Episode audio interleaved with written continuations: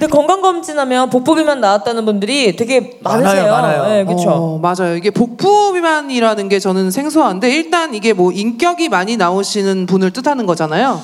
네, 뭐 문과적 표현에 의하자면 네. 뭐 인격이 많이 나오신 분이라고 말씀드릴 수 있는데 네, 네. 저는 이제 어. 이과니까 네. 네, 저 의학적 표현에 따르면 아.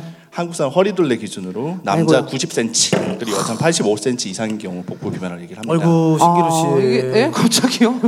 왜요? 저랑 전혀 상관없는 주제인데. 아니, 대본- 예, 어쨌든 뭐, 그러는데. 왜, 예. 왜 다들 이제 모르는 척하고 계신지 모르겠는데 솔직하게 여기 오신 분들 중에서 나 복부 비만이다. 갑자기 이런 질문을 나 복부 비만이다 손 들어 보세요.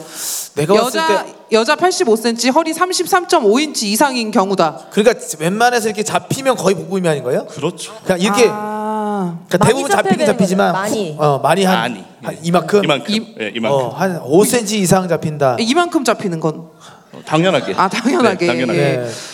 자, 어쨌든 이제 복부 비만도 그 지방의 분포에 따라 나뉜다면서요. 아, 네, 너무 잘하시는데요. 예, 일단 음, 왜 체내? 지, 지방은 분포에 따라서 이제 피하 지방하고 내장 지방으로 나뉘는데요. 아. 일단 피하 지방 같은 경우는 이제 피부 바로 밑에 붙어 있는 지방이라서 음. 피하 지방이라고 하고요.